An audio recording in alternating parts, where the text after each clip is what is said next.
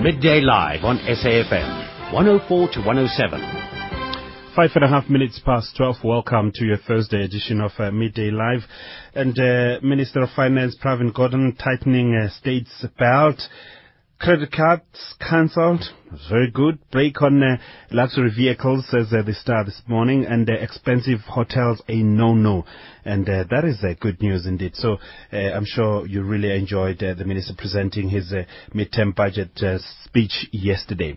And uh, other stories still to come. Informal street traders in the Johannesburg city centre are marching to the office of the mayor. So we'll be talking to our reporter Tsepo Pachane. But also we talked to an organization called United Nigerian Wives Association. They are here in South Africa. They are married. They are South African, uh, most of them South African women married to Nigerian men. So we'll be talking to them really about uh, what they perceive as uh, xenophobia against their men here in South Africa. But to our top story this hour as we welcome your SMSs on 34701, your tweets please at Gualapi News at SFM Midday Live. Also, emails are welcome. Midday Live at sabc.co.za. A police officer in Bekkersdal has escaped death after a mob of angry residents attacked him. They believe police are responsible for the death of 20-year-old man who was shot and killed early this morning. Violent protests continue in the West Rand township as officers try to maintain order. The community are demanding the Westonaria local municipality be placed under administration.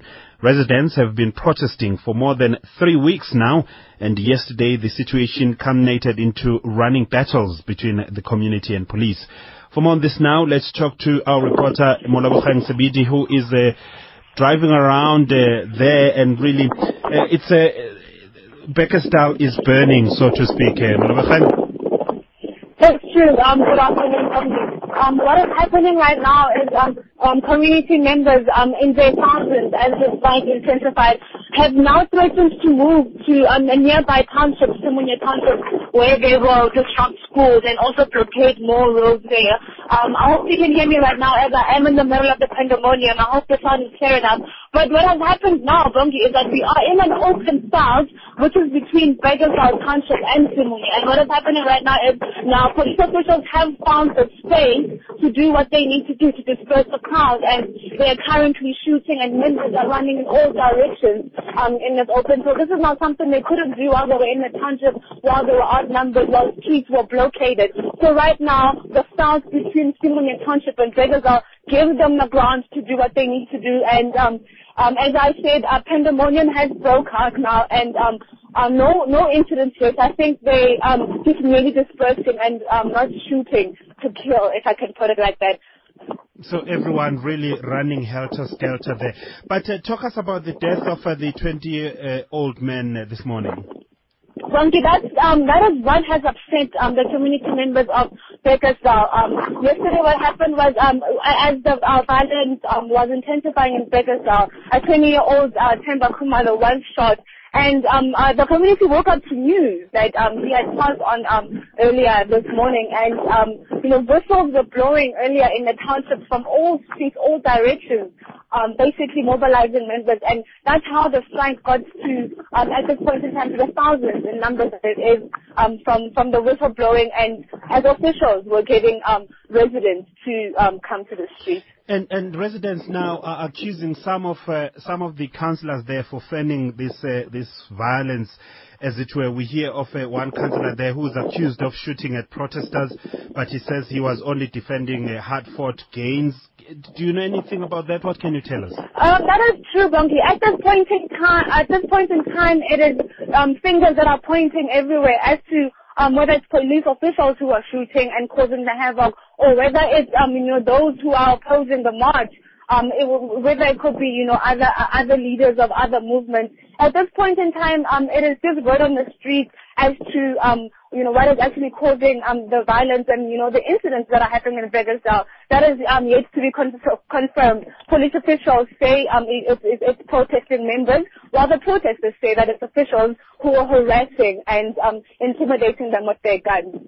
All right. Any arrests so far? No arrest at the moment, Bongi, but um, you know, police um, could well be on their way to making arrests at this point in time, as um, you know, retaliations are happening right now as they try to disperse the crowd. You know, some people running into open fields trying to get to any nearest township right now for safety. Um, I think um, police officials have found um, you know the necessary space to be able to um, disperse the crowd, which they could not do in the township. The only concern right now, Bongi, is the fact that there are many, many children involved. In, in the thousands, um, a good 40% of this crowd is children. Uh, and um, you know, speaking to them, asking them why they didn't go to school and why they are participating in the violent action, um, they they seem to also uh, think that um, you know their community could be better and they are not afraid of bullets. They say, um, you know, this is all in the in the name of getting their community to, to be better, and they that's what they say they are doing right here, right now. All right, we got you. Thank you very much, Molabokhang Sebidi, our reporter who is covering the unrest in uh, Bekkersdal in uh, West Rand townships there. It's uh, 11 minutes past 12. Let's talk now to uh, Tsepo Pachane, who tells us that informal street traders in the Johannesburg city center are marching to the office of the mayor. This comes as the traders were forcefully removed and stopped from trading on the pavements of the city. These forced removals are part of the cleanup process which started at the beginning of the month. Tsepo, I know that uh, the, the crowd now, uh, the marchers are moving and uh, you are moving with them, but what can you tell us at this hour? Well, what, I can tell is that uh, the march uh, is on. Uh, the marchers have just left um, the, the Pieter Roos Park here along Empire Road. They are headed towards the Johannesburg Metro uh, Council offices where they um, will be handing over a memorandum to the uh, mayor of Johannesburg, that's Mr. Parks Tau. I must tell you that they are out in full force. They are out in numbers because before I came here, uh, I, I managed to, to, to go into the city center just to, to find out, you know, um, uh, whether there are any other people who are marching there, only to find that, you know, the stores are empty. There's no one. All of them, they are here, but they've just left now. They will be handing over their memorandum in the next uh, few minutes. What's at the heart of uh, their concerns? Well, as you just said in your introduction there, is that they want um, to be allowed to pray because what I'm saying is that um, they were not, they were not, they were just surprised, you know, to find that to, to, to, to see a Metro Police officers coming and confiscating their goods without giving them a notice as to what was happening, but they learned that this was part of the, the City of Joburg's uh, cleanup campaign. But what they, they, they're angry with is that they were not informed. They think they, they should have been given uh, a prior warning or prior notice to say that on this day or, uh, you know, this is what the city uh, is planning to do. They say that they've been meeting with uh, uh, the Metro Trading uh, uh, uh, uh, uh Corporation, which is an entity of, of the city of Joburg, that they've been meeting officials from there, but, you know, they've never been told about this planned cleanup campaign. They say that actually some smart cards that shows that they are, they are entitled to trade on the streets until uh, 2015. That's when these uh, uh, um, uh, smart cards expire. So, as I say, they, they, they, were taken by surprise. Some say that they, they, they are goods worth 2,000 rand. I mean, I spoke to one lady who says that, you know, she, uh, uh, yesterday she bought the vegetables and fruits uh, that's 2,000 rand. And as she was about to place them to start selling, the Metro Police appeared and they, they took them and put them at, at some warehouse uh, uh, uh, uh somewhere. And then she has to pay money to, to, to get them back. But now she doesn't know how she's going to feed the children. It's towards month end. Um, she has to pay school fees for the child. So she doesn't know how she's going to, to you know, to, to, to make ends meet. Mm. But what they say is that they, they are warning, uh, they, they've issued a stern warning that, you know, if today, the, the answer that they're looking for is yes, that they can go back and trade, uh, pending, uh, talks. But if that is not what they're getting, uh, they, they say that they're going to, to, to make sure that at the, at the, at the, at the fruit market, uh, nothing happened. There's no business. They're going to, they're going to make sure that they close uh, uh, the fresh uh, fresh produce market All right. in City Deep. All right. Uh, uh, Tsepo, shortly we'll be talking to uh, Lindelwa Uche. Uh, she is the president of United Nigerian Wives Association. They are putting forward a claim that uh, the police are harassing their, their husbands, the, the Nigerian nationals who are traders there, and largely uh, they are claiming that uh, the traders there are of foreign uh, foreign nationals. I- Is that the sense that you're getting, all the, the, the, the traders who are marching today are from across the board, really? They are from across the board. Uh, I spoke to a lady from uh, Bara uh, uh, uh, in. Uh, uh, she, she, she says that her stock was also confiscated. I spoke to a lady, she's South African. She also says here in town, I, I also spoke to a Nigerian, a, a, a guy from DRC. It's all racist, it's all nationals. They are united in asking for the mayor to, to you know, to, to at least explain what exactly is happening so that they know what the process is, or, you know, how, how should they go about, are there alternatives if, if, if they want to trade where, you know, so they say that nothing is coming forth. There's no information to, to tell them what exactly is happening. They are, they are in darkness, so to speak, Bumi. Thank you very much, uh, Tsepo Pachane, our reporter in the city center in Johannesburg. Earlier, I caught up with uh, Lindelwa Uche. She is the president of uh, the United Nigerian Wives Association. Well, her organization has led the move by the city of Johannesburg to stop foreign nationals from selling on uh, the streets of uh, Johannesburg. But first, I asked her to tell us more about her organization. We, we are United Nigerian Wives here in South Africa. We are South Africans married to Nigerians. So we, we have this association called United Nigerian Wives in South Africa. Why did you think it was important for you to come together and form yourself into an organization? We have seen that our society, they don't take our marriages seriously. You see, and our right to marry anybody from Africa, it, it, it, they are being violated. So we have seen that it's a good thing to come together and fight this stigma.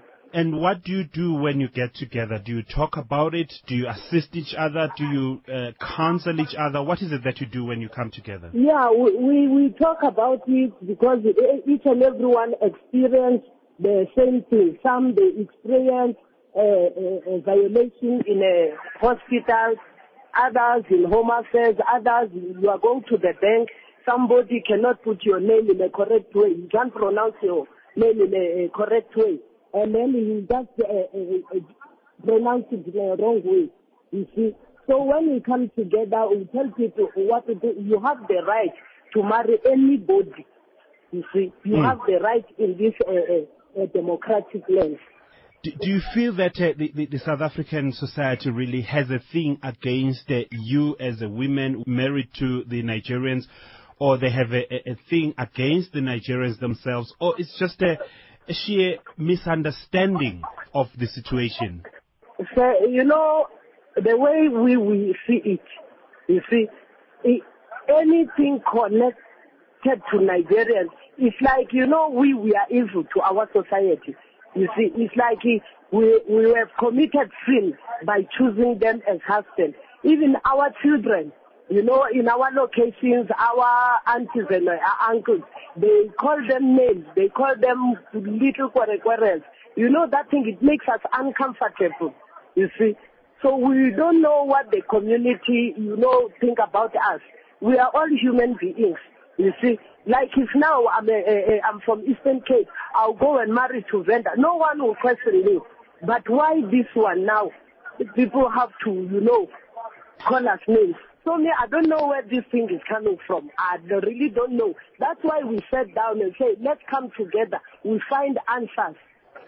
And what are you going to do now that you've formed yourselves into an association? Yeah, yeah, we are planning to approach the government so that we find answers from them.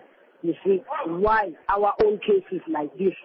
We see also here the, the, the Metro Police here in Johannesburg have uh, really dealt uh, hard with uh, the street vendors generally, and you're getting a feeling that your husbands, your Nigerian husbands, are being targeted. Talk us through that. Okay, why is it like that? Because my, my husband is selling here in De You see, you know the street De Villiers. Why we think that the, the hand is only pointed on them is because of the comments that are from the other uh, uh officials like when this thing started, we as wives, we went to the MPD, go and ask why they were not given notice before they would start chasing them from the road. The answer from one of the officials there was that let the Nigerians go away from this place. We are tired of them. You see, we don't have space for them. And we are not going to change anything. We are chasing them out of the country until the uh, official will come back next year from the leave. That's what he was saying that day. Do you think this is xenophobic? Totally xenophobic, my brother. Okay, listen, you know why I'm saying this thing is totally xenophobic? This statement was from the high, high official from JMPD, you know, and we have a, a, a, an audio for, for that statement. Even there's some of other things that we didn't mention here. Do you know this uh, this official? I don't know the name, but I can point it. So have you opened a case of uh, intimidation, of uh, discrimination and uh, xenophobic uh, talk? No, not yet, because now we are going to this uh, a protest. That's uh, Lindelwa Uche. She is the president of uh, the United Nigerian Wives Association at 21 minutes past 12. Midday Live on SAFM, 104 to 107. Our top story this hour, the mothers of uh, the two cousins who were killed and raped in Diepsloot have shown strong emotion after seeing the five men accused of killing and raping their daughters. Looking at the markets this hour, gold is trading at $1,336.70 an ounce. Platinum is at $1,442.50 an ounce. The rand is trading at 9 rand 80 cents against the US dollar. It's trading at 15 rand 80 cents to the pound and at 13 rand 50 cents to the euro.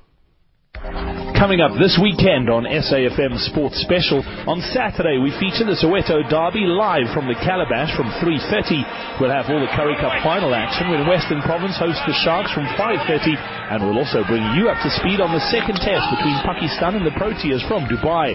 Formula One action from India as well as the golf from Shanghai.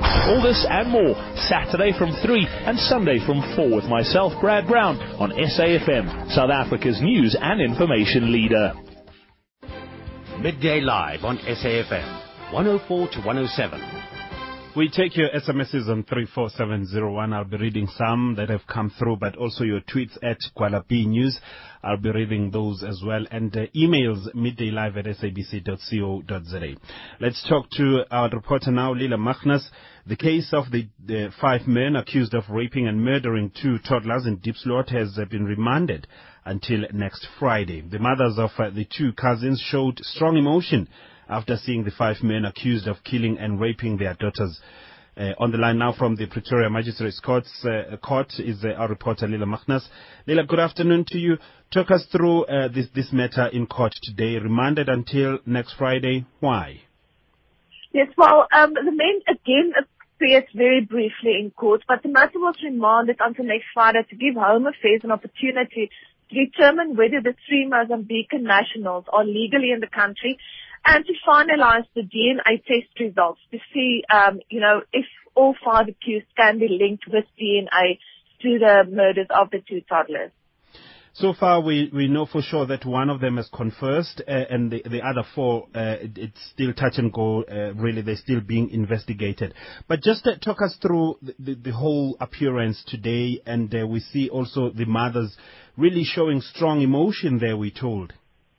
Yes, there were a lot of community members at court today as well. There was uh, representatives from COPE, Agang, and um, the ANC Women's League. And um, the community, even though the courtroom inside was fully packed, there were still community members outside the courtroom and outside the court building. Um, they were all, once the accused appeared, you know, started walking into the dock, and especially when the main accused, accused five, came in, you know, the, you could literally hear the emotion and the, and the, I, I want to say the madness the community has for this man because they were, you know, they were uh, whispering to each other and to such an extent that the court orderly actually had to ask them to be quiet or they were going to be thrown out of jail. The two mothers basically, you know, just sat in court. They were supported by ANC Women's League members and they looked at the men, but outside court, once the appearance was finished, outside court, they, they kind of broke down. Um, they were supported by their friends, and their friends tried to hide their faces from the cameras with a hung T-shirt, and they really just tried to, um, you know, get them away from the media because you could see it was really emotional. The grandfather of Annelies Mukondu, the girl whose body was found more than a month ago at the dumpster, were also there. And he was actually speechless when we asked him how did he feel when he saw the accused. He said um, you know, I, I don't understand. I, you know, it's, it, it feels good that they're charging someone for this five-year-old's murder. But he doesn't understand how a grown man can do something like this because, as you know, the fifth accused also admitted to killing Annelies Mkonde. Thank you very much, uh, Lila Magnus, our reporter on that particular story. As we heard, the case of the five men accused of raping and murdering two toddlers in Diepsloot has been remanded until next Friday. It's uh, 26 minutes past 12. The police's Duncan Scott has come under fire this morning after advocate George Bizos from the Legal Resource Center interrogated him to explain how the police managed to shoot and kill 34 mine workers and remain unharmed. Bizos, who started cross-examining Scott today, wanted Scott to explain whether he feels responsible for the de- deaths in Marikana last year. Spiu Mkize compiled this report for us.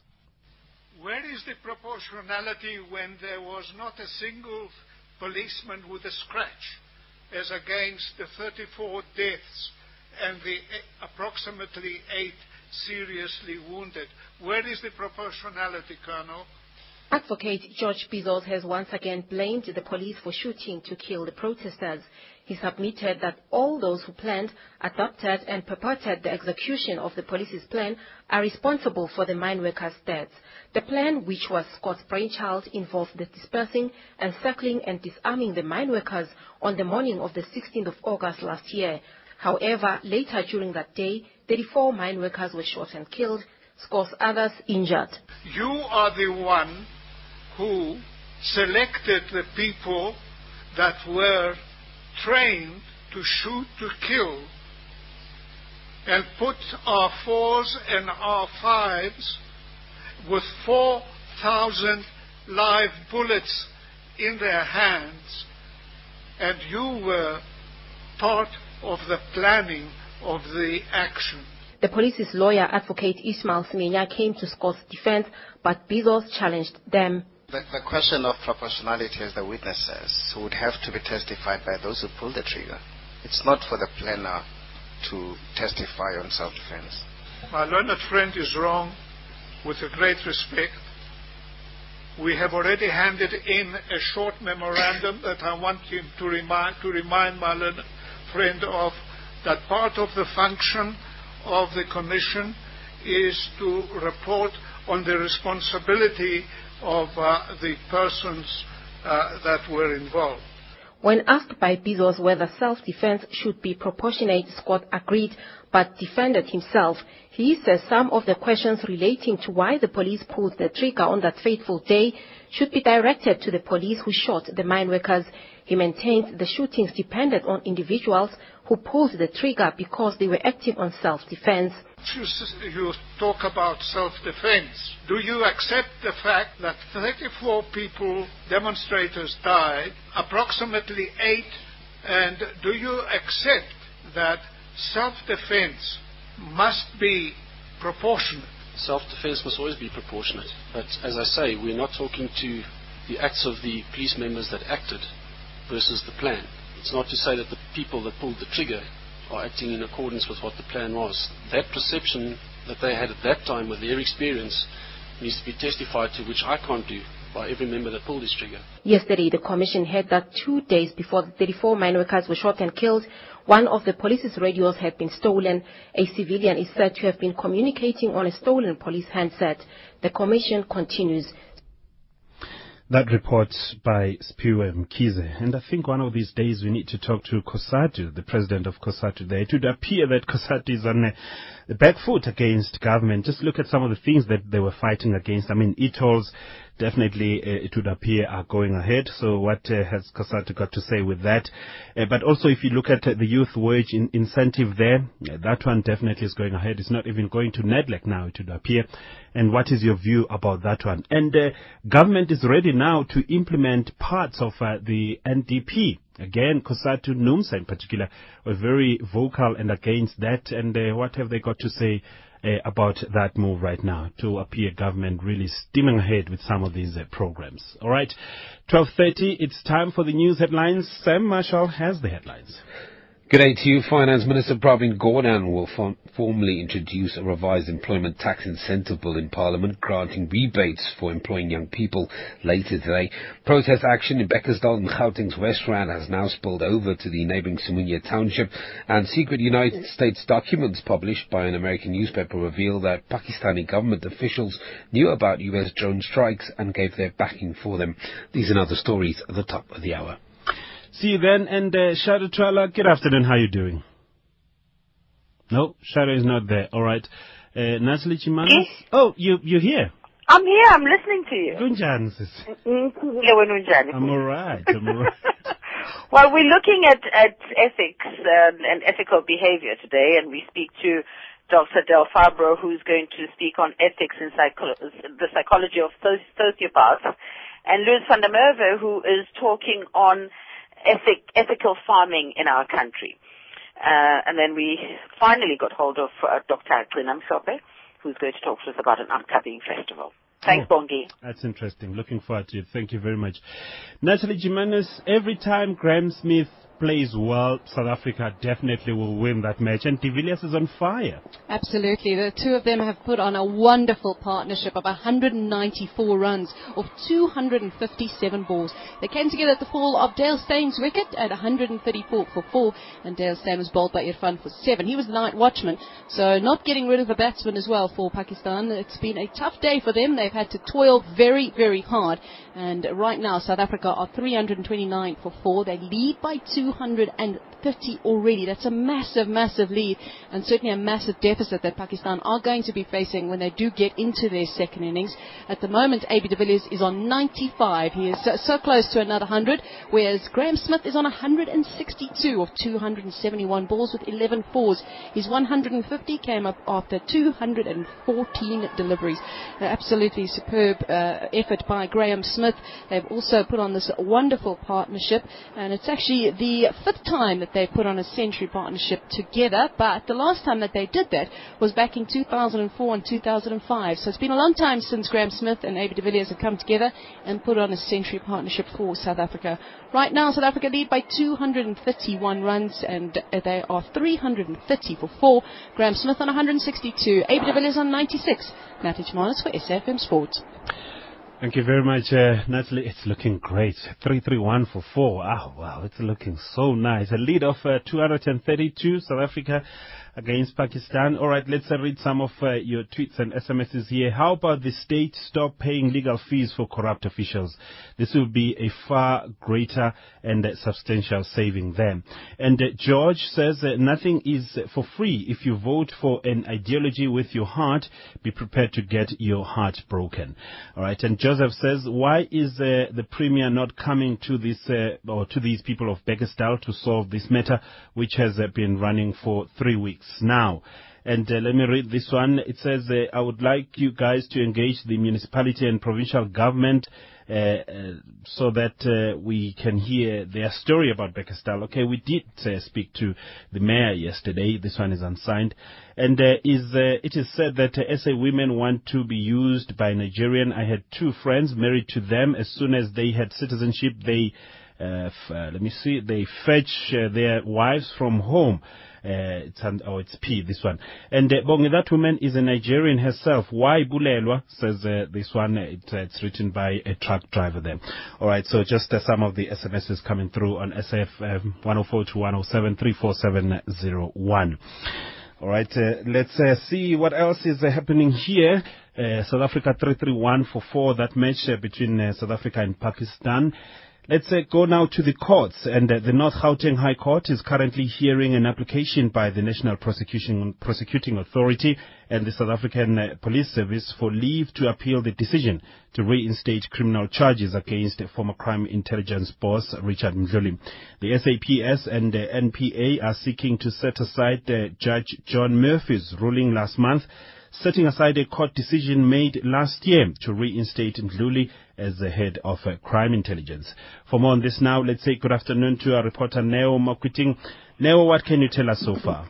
Good afternoon, Bonnie. You know, what happened is that uh, the presiding judge, John Massey, recused himself in chambers after he had a very heated argument with the lawyer representing the police, Advocate William Mokhari.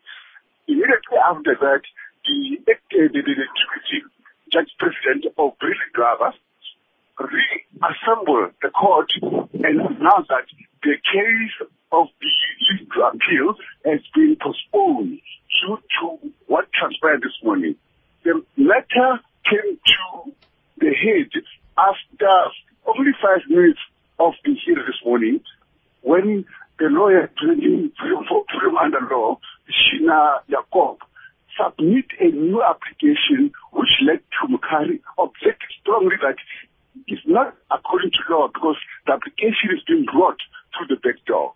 As you're speaking, the case, the matter being postponed and uh, until further notice. All right, and now we're going to have to end it there. The line is uh, really not too great, but uh, thank you very much. You got just a little bit of that. The Department of uh, International Relations and Cooperation, DIRCO, is keeping mum about Malawi's reaction to President Jacob Zuma's recent remarks about the country. DIRCO says uh, Deputy Minister Francois uh, Marius Fransman's uh, current visit to Malawi is to attend a meeting of regional body SADC. Yesterday, Malawi summoned South Africa High Commissioner Ntombi Mabute to explain President Zuma's recent remarks about e-tolls, quoting, we are in Johannesburg, this is Johannesburg, it's not some national road in Malawi. DIRCO spokesperson Clayson Monyela was asked for details of the High Commissioner's meeting with Malawian authorities. I don't think you've ever heard of any uh, discussions um, uh, between diplomats being uh, discussed in the public domain. Clayson Monyela is the spokesperson for DIRCO. Let's talk now to our correspondent in Malawi, George Mango. Good afternoon to you, George. A very good afternoon to you too. What is uh, the, the, the, reaction by the Malawians to what uh, our president has said uh, here in South Africa about that particular country when he was making uh, his remarks uh, concerning e-tolls? two, rea- two reactions in the first place. One coming from the public, members of the public that are quite, you know, conversant with the issue of social media have reacted negatively to the statement.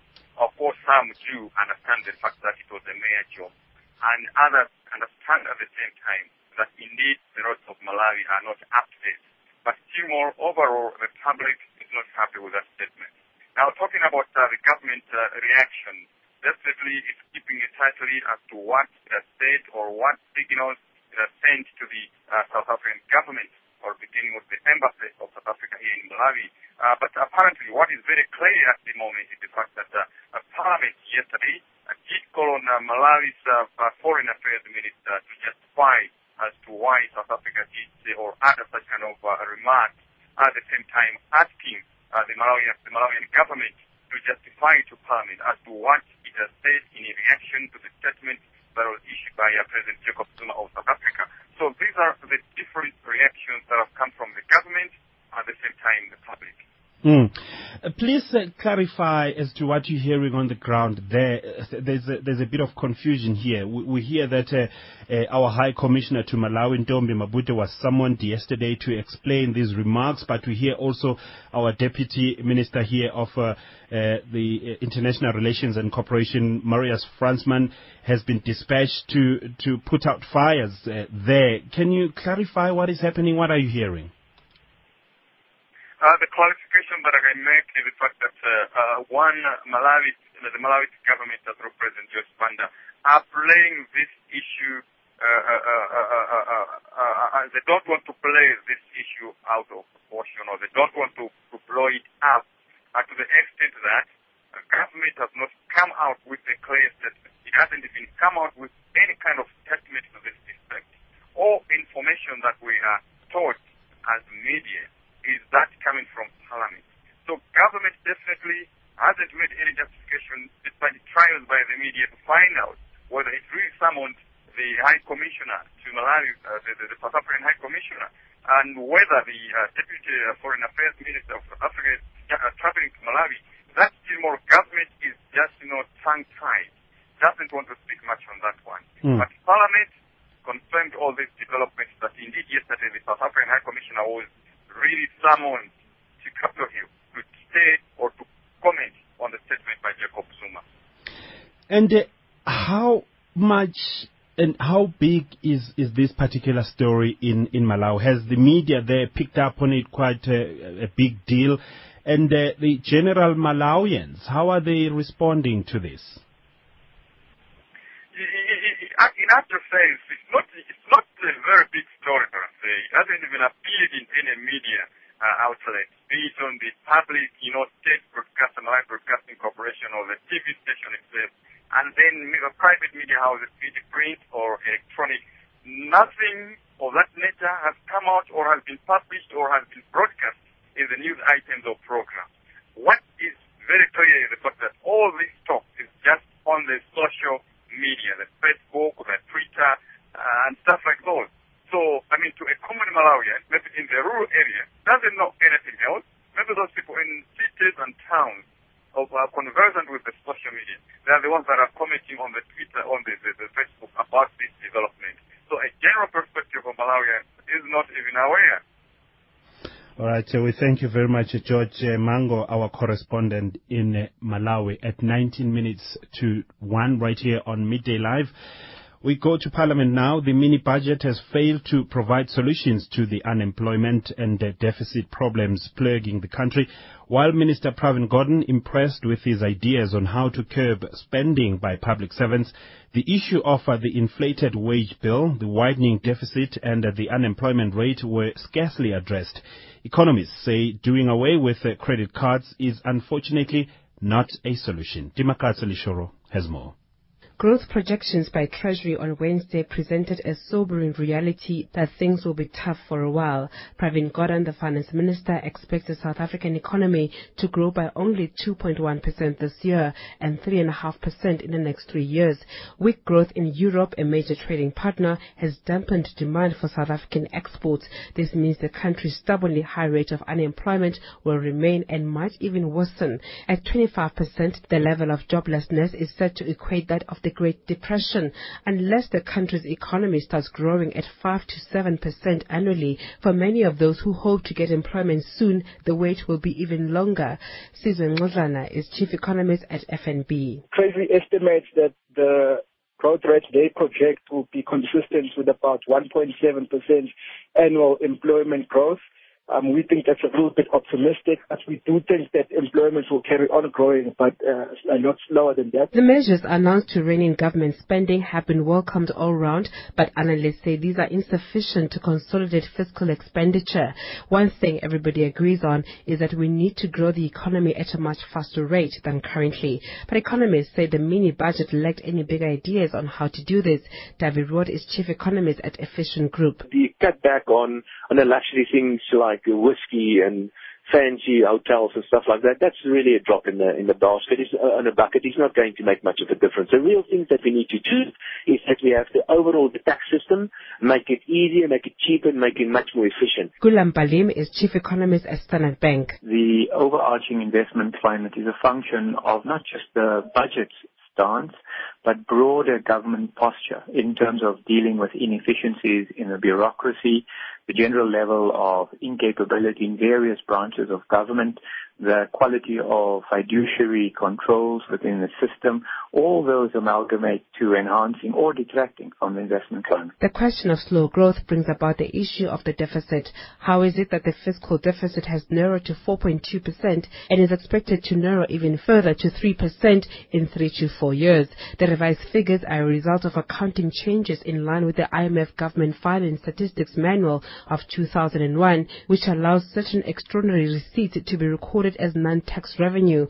Meanwhile, the deficit in the current account of the balance of payment is expected to remain around 6%. Dawie Roodt says the changes in calculations may not give an accurate picture. I prefer to follow the Reserve Bank approach to government finances. And according to that, the announced budget of the Minister of Finance is actually in excess of about 5% to GDP uh, yesterday. In fact, if the revenue does not materialize the way that the minister expected, And if there's a bit of an overrun of state expenditure, then it's quite possible that the deficit could come in even higher at about 5.2 or 5.3% relative to GDP. Gordhan has promised to contain the 365 billion rand public sector wage bill. This is around 35% of government expenditure financed through debt, but analysts are skeptical about how he will do this. This is what the minister had to say. So what we really need to do is to grow our economy more, um, make sure that we have more tax revenue, uh, and therefore the wage bill becomes a lower percentage of the overall uh, amount of money we spend and we can create more space for employment. Dawie Roodt says the public sector wage bill is smothering the economy and there has to be a better way of dealing with this issue. We have to get the civil servants to become much, much, much more productive. We are really overpaying them. They are underworked and they are pretty much the civil service, not all of them. They are very good workers, of course. But the civil service in South Africa is like a wet blanket that you throw over a fire. It smothers the economy. But Nxedlana says the high wage bill was a deliberate move by government in order to stimulate growth. Clearly, in an environment where our credit ratings have been downgraded, um, one of the key expenditure items that um, we would be looking for to start seeing moderation as the government wage, wage bill. And uh, we are seeing evidence that in terms of growth, that's slowing down, uh, and um, it's budgeted to continue growing at uh, at much slower rates than over the last four years. For SABC News in Johannesburg, I'm Dimakatso Lishoro. With that, we go to the markets now and we say good afternoon to Sudhir Singh of Sasfin Securities. Sudhir, how are the markets looking post the mid-term budget presentation yesterday? Bongi, it's a bit of a, a mixed bag this morning. European markets have advanced, uh, led higher by commodities as Chinese manufacturing strengthened more than expected. However, Asian markets were mostly lower as the upbeat manufacturing data did little to ease the fears over the economy as the interbank lending rates rose for a second day, re- reviving fears of a liquidity crunch. Bongi over on Wall Street uh, stocks uh, pulled back last night on mixed corporate earnings, ending the S&P 500 uh, streak of four straight record highs. Taking a look at the U.S. stock futures this morning, it is, however, pointing to a bounce back later on this afternoon. Locally, the JSE has bounced in and out of positive and negative territory this morning, and we are currently slightly higher. In corporate news, MTN reported a strong performance for the nine months ended September, driven by uh, strong momentum in data. However, voice remains under pressure. In other news, despite uh, Click's core middle income uh, consumer remaining under pressure, the group reported improved sales growth, with revenue up close on 14%. Just taking a look at our local indices, we've got the gold index, uh, which is down almost 2%. Resource 10 index is up 0.4%. The industrial 25 index is down 0.2%. The financial index is currently flat, and overall the market is up around 7 points to 45,043. Stocks on the move today? On the upside, we have Clicks, which is up 5% at uh, 59 rands. BHP Billiton is up just over 1% at 306 rands and 80 cents. Woolworths is up 1% at 76 rands and 90 cents. Mr. Price is up 0.4% at 154 rands and 30 cents. And on the downside, we have Harmony, which is down just over 4% at 34 rands and 50 cents. Goldfields is down almost 2% at 45 rands and 60 cents. MTN is down 1.5% at 198 rands and 10 cents. And lastly, we have Vodacom, which is down 0.6% at 115 rands and 30 cents. And your latest market indicators? Currently, we have gold, which is trading at $1,337.30 an ounce. Platinum is at $1,444 an ounce. Brent crude is at $107.60 per barrel. And finally, we have the rand, which is trading at 9 rand 80 cents to the dollar. 15 rand 80 cents to the pound and 13 rand 50 cents to the euro. That's it from me, Bongi. Thank you very much, Sudhir Singh of Sasfin Securities. Dude, your mum is so fat. Uh, she went on a soup diet. Like she can only have soup for a whole week. Nothing else. So, well, your your mom's so fat that she has to buy her shoes in a very special place. Uh, because I don't know where you get shoes that accommodate feet like she has. There's only one place to get your daily dose of comedy. Catch On the Couch, Thursday nights at 8 p.m., only on SABC3. Packed with all the latest arts and culture news, the October issue of Classic Feel magazine celebrates the 30th anniversary of the KZN Philharmonic Orchestra. And explores the kinetic sculptures of local artist Justin Fiske. Included with this issue is the first edition of Classic Feel's annual Classic Woman supplement, profiling the formidable women driving the arts in South Africa. Get your copy of Classic Feel magazine now at selected newsagents and bookstores. For more, visit www.classicfeel.coza.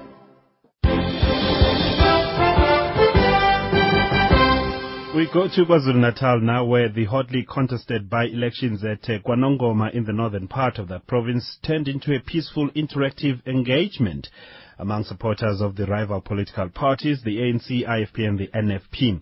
The by-elections followed the resignation of three IFP councillors who later joined the ANC in August this year. The NFP won two wards while the ANC won one. The IFP lost. Vusi Makosino reports that the by-elections were peaceful in the once volatile area.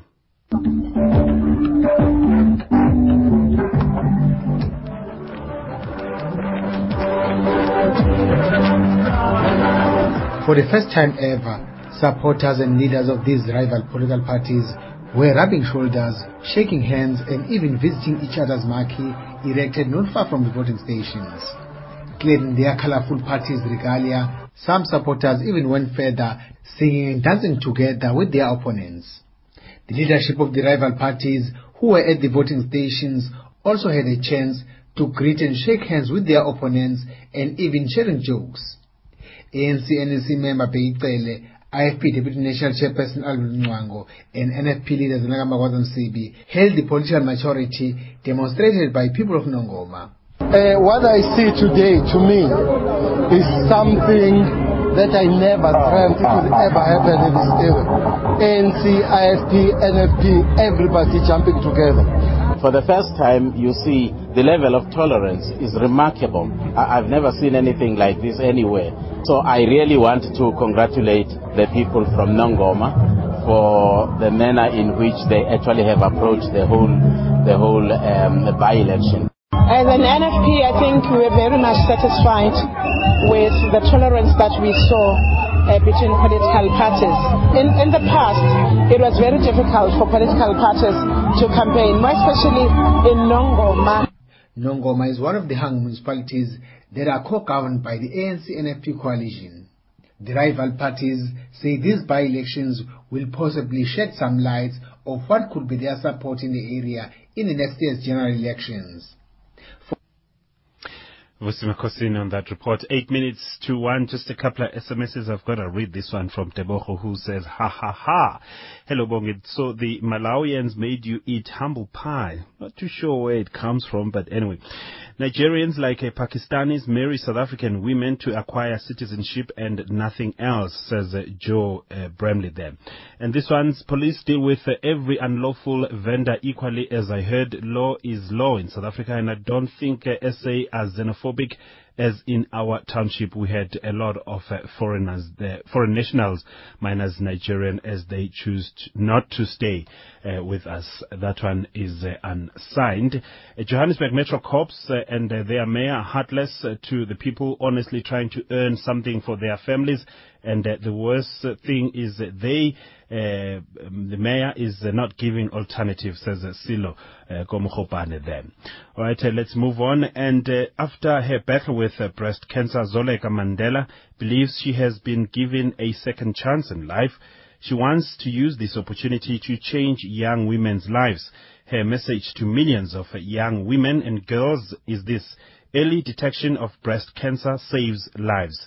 She hopes uh, that uh, after learning about her story, they will be uh, encouraged to get screened for breast cancer. Breast cancer is the most common cancer affecting South African women, as one in 33 women is likely to be diagnosed with uh, breast cancer. Tabile Mapango reports. Zoleka Mandela, Zinzi Mandela's daughter and former President Nelson Mandela's granddaughter, was diagnosed with breast cancer at the age of 32 after she found two lumps in her breast. This was nine months after she had buried her son who was born premature and a year after the death of her daughter Zenani in a car accident. Zoleka says at that time she felt like her whole world came crashing down. So how did she pull through? Um, it would definitely uh, be uh, celebrating the memory of my late son and my late daughter. Initially, when I had been diagnosed, I didn't want to go through with treatment, but I'm not living for myself, and I have um, my one surviving son. Um, but, you know, he kept me going. My family kept me going. Zoleka says she blamed herself for not being cautious about her health, but was fortunate enough that the cancer was discovered in its early stages. There definitely was blame. I did think I was going to die, especially after the first chemo treatment. Um, I couldn't believe my hair was falling off. I was menopausal at 32. I was having hot flushes. It, it's just a, it was just so many things. My grandmother calls me a very diligent patient, and so I made notes of everything. I asked questions. And I think I think that's the whole point is that when you're quite aware of your disease, you know what options there are. And I think it kind of in some way makes it easier for you to deal with the whole process. Zoleka's partner, Thierry Bashala, says while Zoleka is a strong person, she needed the support of her family and those close to her when she underwent chemotherapy. He says they always reminded her that they have a cancer to get over and continue living their lives. I think what makes it easier as well is, is the support structure that you have. Because after every chemo session, she would go with the people that she went with would basically tell her her experience while she's not consciously aware of what's going on. Mm. So support is, is really, really key. We need to tell everybody that it's not a death sentence, more of a headache that you get. You're going to get over it and keep moving, and that what is important. Zoleka now encourages young women to do self-breast examinations whenever they get together as women to detect the cancer earlier. And I think it's important for women to get together. You know, maybe at a party when you're together, let's all do breast self-exams. I don't know. you know, let's let's make it fun. But I think it's very exactly. I think it's very important. Madiba's granddaughter will next month publish a book sharing her story with the rest of the world.